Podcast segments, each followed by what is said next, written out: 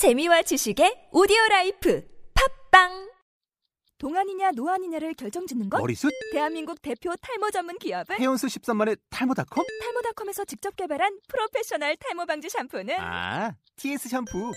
늘어진 두피 모공을 꽉! 단 한 올의 모발까지 꽉! 사용할수록 풍성해지는 나의 모발.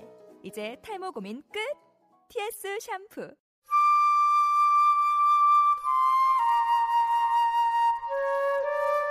(250년의) 역사적 거리가 명절을 읽는데 걸림돌이 되고 있다.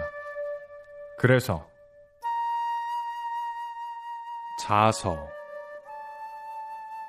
나는 어릴 적부터 고운 최치원과 중봉 조원의 사람됨을 사모하여 비록 사는 시대는 다르나 말을 끄는 마부가 되어 그분들을 모시고 싶다는 간절한 소망을 지니고 있었다.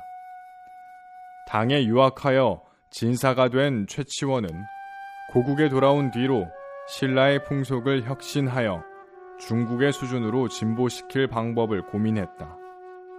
그러나 쇠락한 시대를 만난 까닭에 가야산에 은거하여 어떻게 인생을 마쳤는지조차도 알 수가 없다.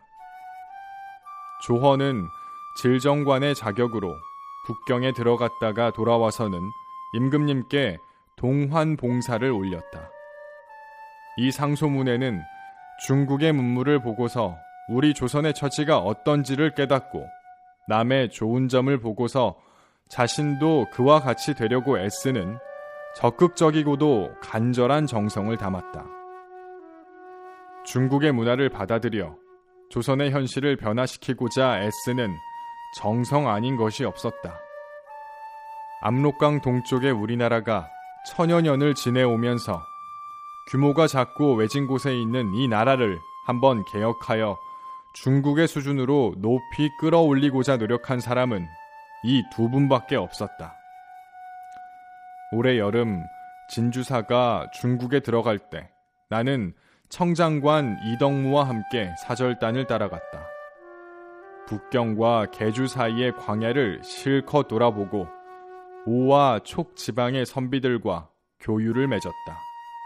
몇 개월 동안 그곳에 머물면서 평소에 듣지 못한 사실을 새롭게 들었다.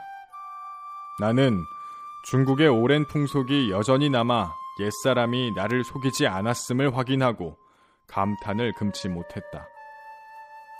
그래서 그들의 풍속 가운데 본국에서 시행하여 일상생활을 편리하게 할 만한 것이 있으면 발견하는 대로 글로 기록했다. 아울러 그것을 시행하여 얻을 수 있는 이익과 시행하지 않아서 발생하는 폐단까지 덧붙여서 주장을 펼쳤다. 그러고는 맹자에 나오는 질량의 말을 가져다가 책의 이름을 북학의라 지었다. 이 책에서 주장한 내용 가운데 시시콜콜한 것은 소홀히 여기기 쉽고 번잡한 것은 시행하기 어려울 것이다. 그렇지만 과거의 제왕은 백성을 교화할 때 집집마다 찾아다니며 일일이 가르치고 깨우치지 않았다. 성인이 절구를 한번 만들어내자 천하에는 껍질을 벗기지 않은 나다를 먹는 사람이 사라졌고 신발을 한번 만들어내자 천하 사람들이 맨발로 다니지 않게 되었으며 또 배와 수레를 한번 만들어내자 아무리 험준한 곳이라도 운반하여 유통시키지 못하는 물건이 없어졌다. 그와 같은 방법이 얼마나 간소하면서도 쉬운가? 이용과 후생은 둘 중 하나라도 갖추어지지 않으면 위로 정덕을 해친다.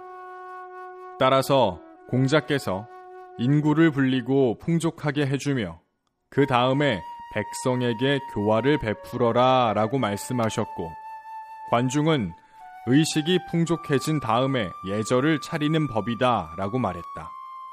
현재 백성들의 생활은 날이 갈수록 곤궁해지고 국가의 재정은 날이 갈수록 궁핍해지고 있다. 상황이 이런데도 불구하고 사대부가 팔짱을 낀 채 바라만 보고 구제하지 않을 것인가?